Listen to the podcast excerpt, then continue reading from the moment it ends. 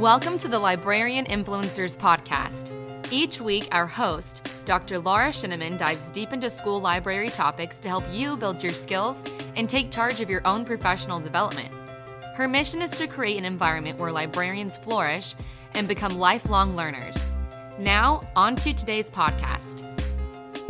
I'd like to welcome Nikki Robertson to the Librarian Influencers podcast. So, Nikki, I know that you've got a wealth of background in the school library world. So, tell us a little bit, uh, give us a rundown of that.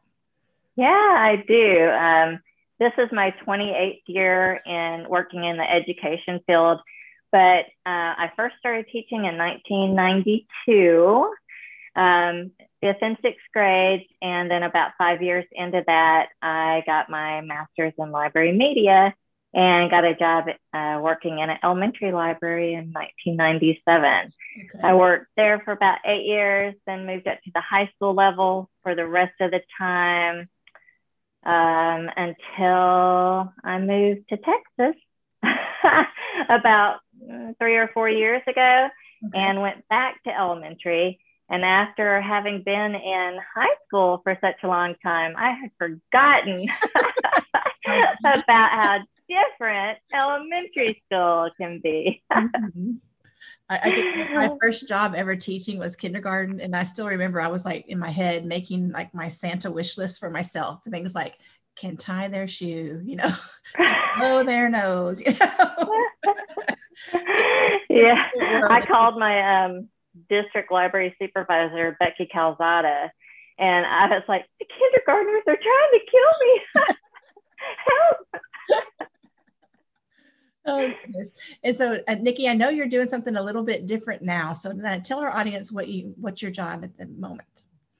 I am. It's it's really exciting. Of course, I miss being around the teachers and the kids and being able to, you know, learn something new on Facebook or Twitter or somewhere else and rush into the library and go, hey, let's try this. You know, let's see how it works.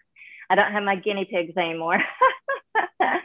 but I'm working for um, the Education Service Center in Region 13, which serves the uh, Austin area schools, um, provides their professional development learning and so forth.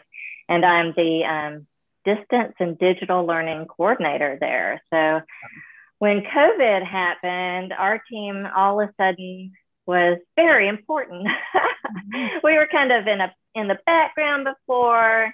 Um, people kind of knew us, but didn't really know what we did. And then the big switch where you're Zoom people and you're distance and digital learning, and wow. and that's what everyone needed. So it's been a fun ride, okay. to uh, say the least, uh, during COVID. But you were wanted and appreciated and needed. it's a good. You were ready. You were ready. So we were ready. We were ready. It, it was really a lot of it was just soothing nerves mm-hmm. and helping people feel comfortable in a new virtual environment, which we felt comfortable with, but we knew it was a shock for a lot of others. Right, exactly right. All right, so Nikki, I also know that you are going to graduate school. So would you tell us a little bit about that and what, what you're doing? yeah, so I'm getting my PhD in with the emphasis in um, integrating technology and learning. Okay. So basically, the psychology behind connecting those things, which I thought we're librarians. Isn't that what we've always been doing, no matter what that technology was? Yeah. Um, film strips, record players, uh, listening stations, overhead projectors, mm-hmm. smart boards, and the technology didn't change just because it's not on a cart being rolled down to a classroom now that it's an app or a website. We're still the people who vet and curate those resources as we always have for all of the other resources provided through the library. So, um, yeah, That's it's going to be that. It's quite a chore. I'm hoping to be done with everything and uh, have my name of doctor by mid 23. So, very exciting. exciting.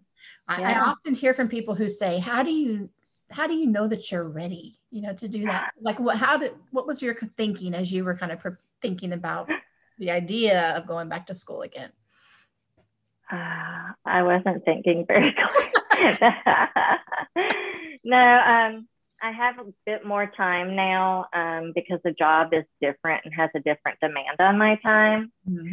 And so I thought if I'm going to do it, it's now or never. And then also, my wife is getting her doctorate in the same exact oh. um, field. Yeah. So it's very nice because we're both frantically writing. We're both in the same courses together. So I'll be like, did you get the answer for DQ? what were you thinking? And so we can bounce ideas off of each other a lot. So, unlike probably the experience of a lot of people getting their um, doctorate, where they're kind of alone and family doesn't really understand how intense all the work is. Right. We we know we we we're right there together. So cohort, cohort. Yeah, yeah. When my husband actually started his, it's been many years ago, but anyway, uh, they actually had a family meeting at the beginning, you know, to invite all the family members in to tell them this is what you need to expect. And they need to know, you know, you're going to be understanding and supportive. it's like, oh, okay. yeah.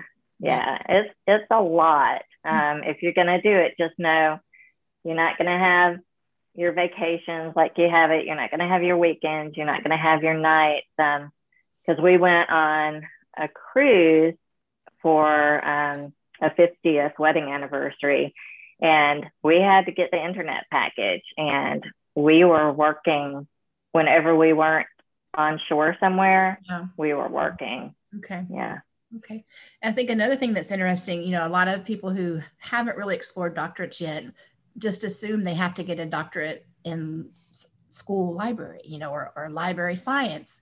But I don't think they realize how broad the field is. So say one more time what it is that you're getting, what is your doctorate going to be in? Right. So the emphasis is integrating technology and learning. So PhD is the psychology behind that. And we do that anyway. When we're connecting our teachers in the classroom with getting them to connect technology to the curriculum and using that, so, I mean, it felt like a natural fit that went right along with what we do as librarians. For sure. So, those of you who are thinking about going to school, don't look broader, you know, look beyond just something that might mention the word school library and, and just think about the different areas that, that you love and are passionate about because you're going to have to have that passion to, to see through, you know, the programs. exactly. okay. So a lot of my listeners um, are early career librarians, and sometimes they're just like overwhelmed. They don't, you know, they don't see the light at the end of the tunnel yet. But what, what do you remember about your earliest years in the library? Tell us about that. Well, being completely shocked at how a, at how little I actually knew about how a library ran. Mm-hmm. I was still in library school. I was still getting my master's when I was put into a library. Okay. And I thought, oh, I found this book. It'll be nice to have this little story time. But I was seeing kindergarten through sixth graders and reading a book, one book that I had planned for all those didn't go over very well. So um really until you've been in there and you're in the deep end, it's very hard to know exactly what you're getting into. Mm-hmm. Um, the other big shock to me was you're really no longer a part of that teacher peer group mm-hmm. and you're not part of the admin peer group. You're not really part of the extracurricular like PE, art, music either. So you're kind of this island mm-hmm. all by yourself with really nobody that you can bounce ideas off of really w- within your school. Nobody knows what you're doing. yeah, that's true. They can't understand, um, can't relate to it. But so when you're looking back, then, is there any kind of advice that you would love somebody to have told you about? Oh, man, um, I wish that I had known better how to get how to make those teacher connections mm. between the library and the classroom. Because it's one thing to say, okay, you need to collaborate. And then, you know, I've seen through the years collaboration forms and you want teachers to fill this out and blah, blah. It, it just doesn't work that way. And what I wish I'd known is it's all about relationship building. Yeah not about the curriculum or trying to get them to work with the library. It's just start out first, build those relationships. Don't worry about trying to connect to the curriculum. Don't worry about collaboration. Just work really hard on building that relationship. Mhm. Yeah. Because then from there, you can start to build on it. Yeah. Very Yeah.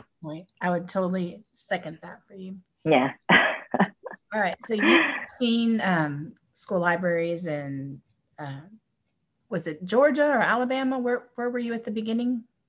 Um, Alabama. I was in Alabama the whole time I was living in Georgia, but Okay. then driving across the river into Alabama every day. Right. So you've seen librarians in Alabama, you've seen them in Texas, you know, you've seen elementary, you've seen high school. Um, how would you kind of describe the influence or the impact that school librarians have on a campus? Oh, well, they can have a very positive impact or a negative impact, and that's all um, the atmosphere that you set up in the library through your personality and how you interact with other people. Um, so let me see. Um, you have to be willing to put aside the things that you want to do True. To take into consideration and honor the voice and choice of your teachers and students. And oh, that's so hard to do because you're like, oh, I want to do this and this is so cool. And I've got, you know, augmented reality and virtual reality, and we've got robots, but your teachers are, we need to learn how to use Google Classroom Mhm. and you're like "Ah, that's so like 20 years ago but you have to be willing to meet them where they are provide them with what they need and um, doug johnson has a quote that i absolutely love that i think uh, addresses this head on and he says as librarians we can offer the very best hammer in the world but if your principal your teachers or your parents really need and want a wrench a screwdriver, a hacksaw.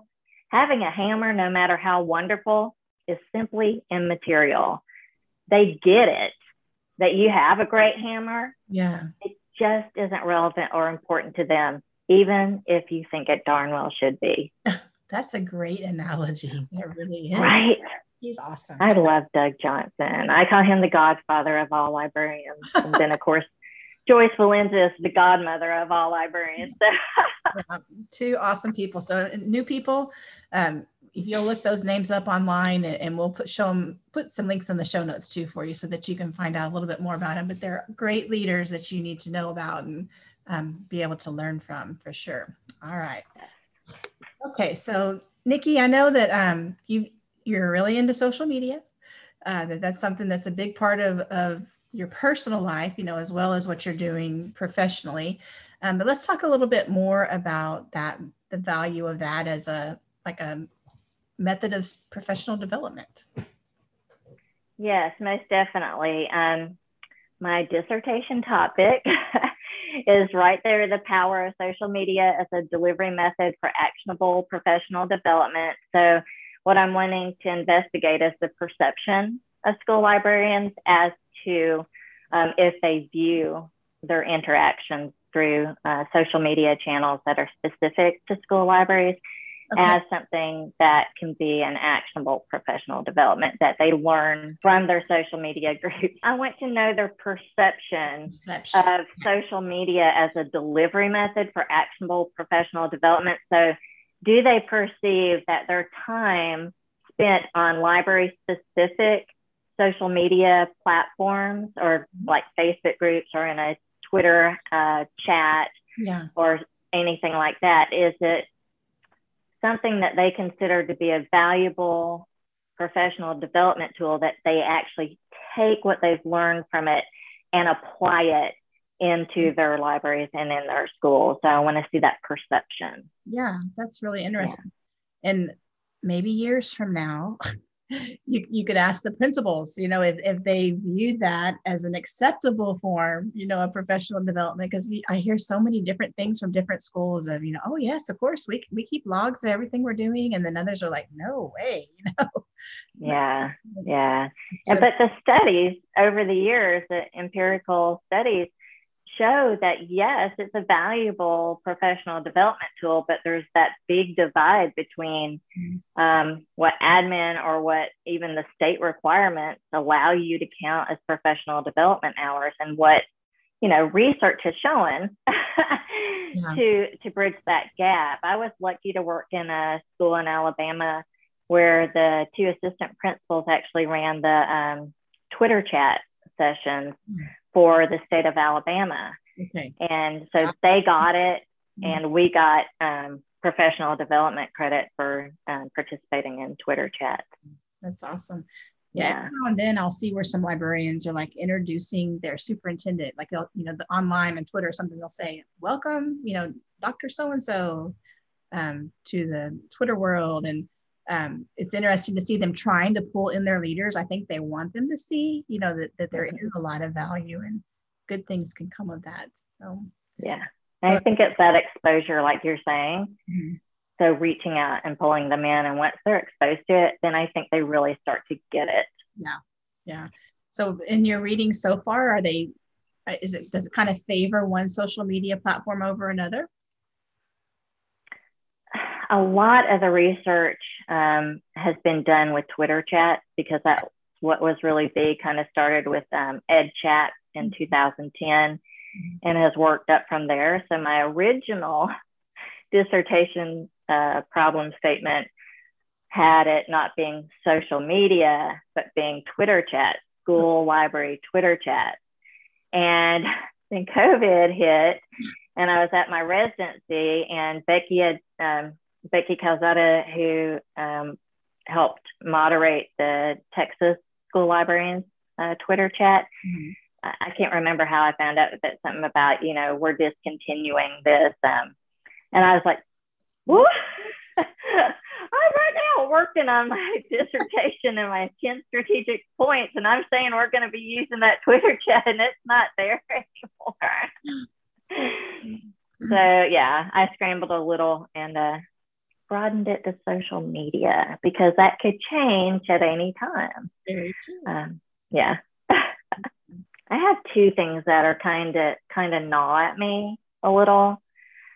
Um, the first one not really gnawing at me, but kind of maybe some advice. I see a lot of school librarians who are really good about using their social media. They've become great connected educators, they're learning and bringing back to their schools um, what they've learned on social media. But when they post about what they're doing as school librarians within their school, it's it's book reviews mm. a lot. Um, and I see very little of what you're actually doing with students and with teachers. So um, when I posted, and I could say I do it all right, but when I posted, I posted the activities and the things students were learning when they were in the library. Mm-hmm. Um, Shannon Miller, when you look at what she posts, she isn't posting pictures of just book reviews, but she, you know, she posts things like choice boards and other things like that, which is great. But she also shows students actively involved in the learning. Um, and so, so a lot of it's student centered. Mm-hmm. Um, I'd like to see more of that because I mean, I love the book reviews. It's a great way to learn from each other because we don't have time to read all those books ourselves. Yeah. It's been very helpful to me. But what's going to matter to your admin, to your teachers, to your parents, to your school board members, and community members that might donate to your library is going to be the story that you're telling through social media about students. Yeah, that's a good point. And I mean, it, even leads into advocacy, you know, and, and even just awareness when people aren't really sure what you're doing because they think you just read all day, you know, or tell stories all day. Um, they don't really realize the, the rich learning um, I kind of see librarians as energizing the learning, you know, because learning's going on, but but we can we can be a catalyst, you know, and cause so much extra, you know, to happen. Yeah. So yeah. Yeah. Okay. So share that out. Um, have you interviewed Amanda Jones? Oh yeah.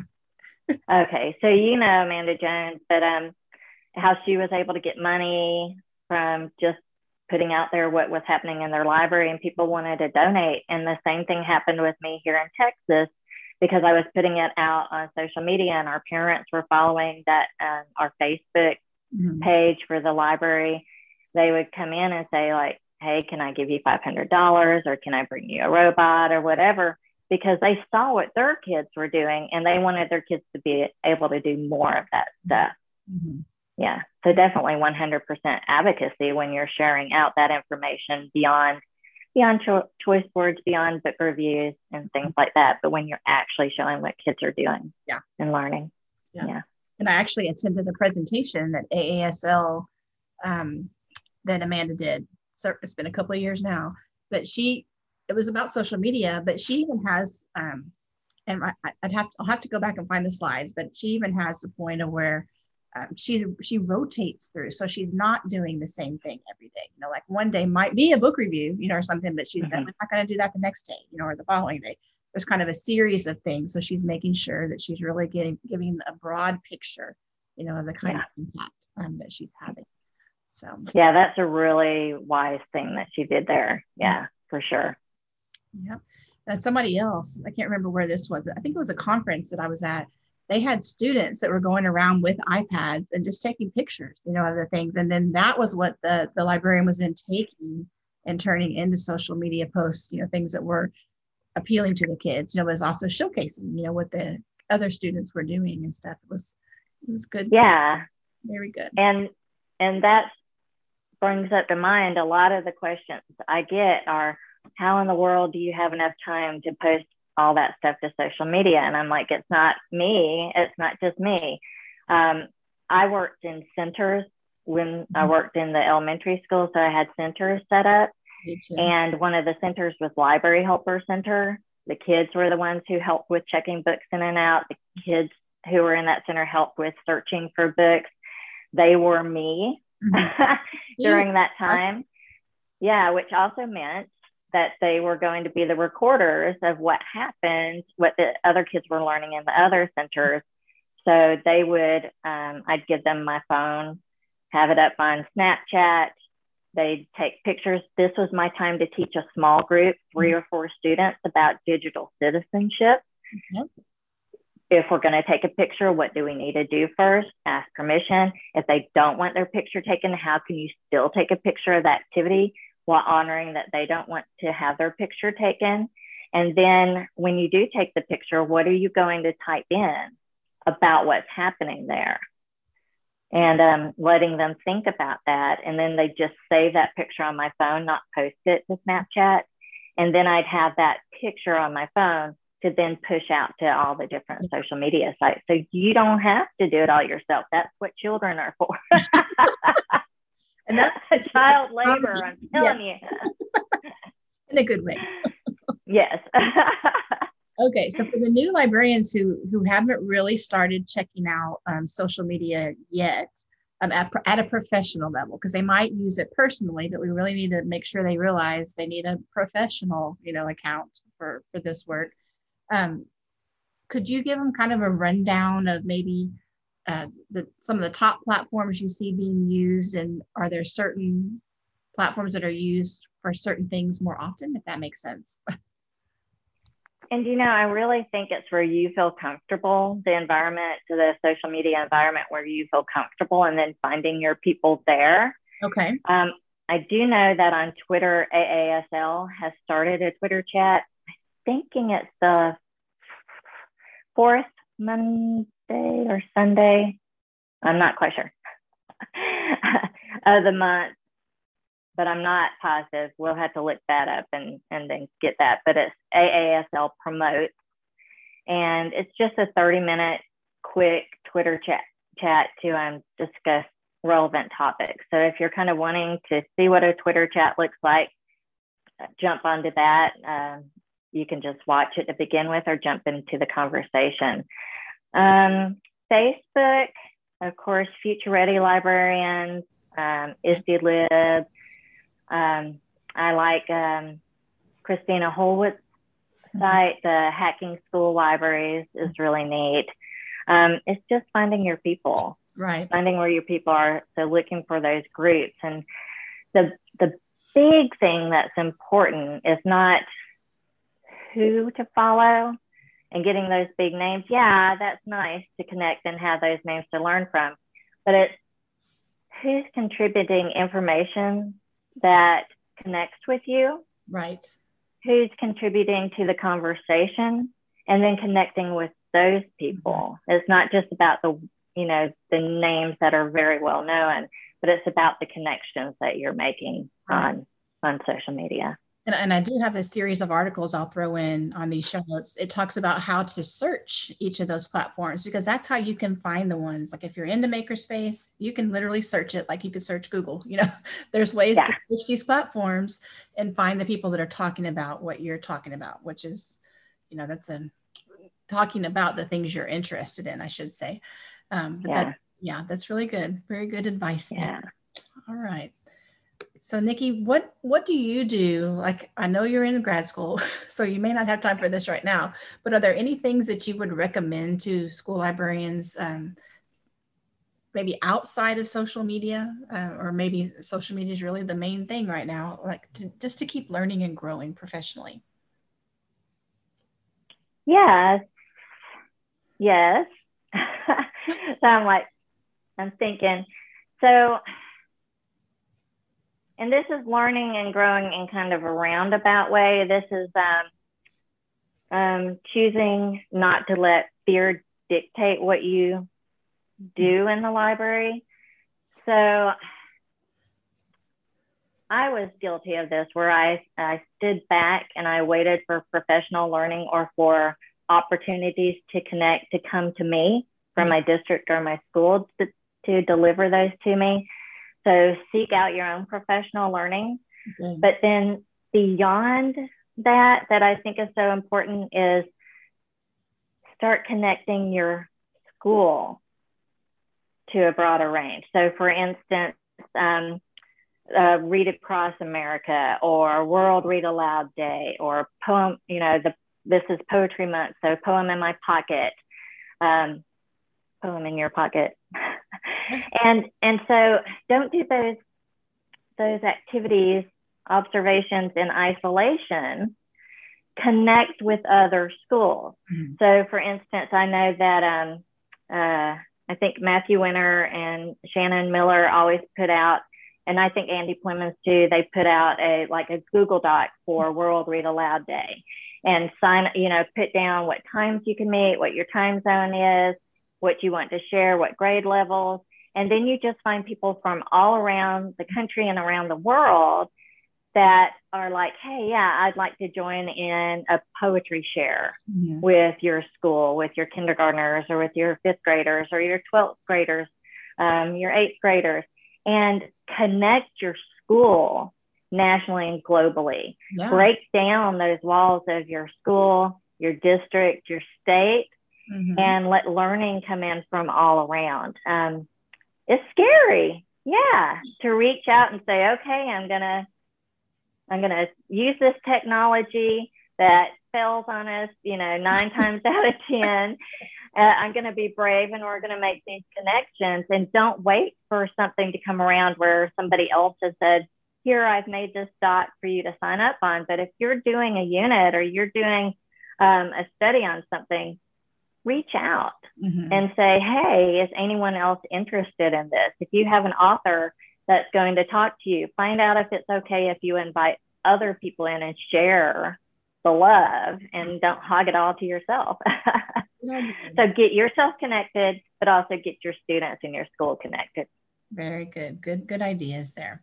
Yeah. Right, well, Nikki, thanks so much for your time today. And for our listeners that want to learn from you and follow you, where can they find you online? Um, everywhere. so um, I know you'll put these into the notes, but I'm on Twitter at Nikki D Robertson. My Facebook's Nikki D Robertson. My Instagram's Nikki D Robertson. My blog, um, my blog slash e-portfolio is e nikkidrobertson.com. um, uh, the only thing that's different is my TikTok. I think I've only made two TikTok videos. I, I don't know how to do it very well. but I have found some great librarians and teachers to follow on there, and I'm learning so much that I've actually started a Wakelet, uh, uh, TikTok uh, tech tips okay. and other things. And so when I find really good little nuggets, I stick those in there. And I'm oh. starting to make blog posts now where it's my top picks from the week um, oh, that are going to start going into my blog post. So yeah. Well, look for Amanda Hunt. I don't know if you have found her yet, but she's she's a Texas librarian. I did interview her. It's been probably half a year by now. Um, but she was kind of taking the lead, getting, getting some Texas TikTok, you know, librarians, and uh, they were really starting to build connections, you know, nationally. But fun, fun group of people to to follow on there. So yeah, cool. Yeah, and you don't have to do that alone. Like you were just saying, Amanda Hunt is doing it with a group of librarians. Don't, you don't have to do it alone. Get a group of people to do it with you. For sure. Well, it's been such a lot of fun talking with you, Nikki, and thanks for your time today. I appreciate it, and I hope you have a great day. Bye bye. You too.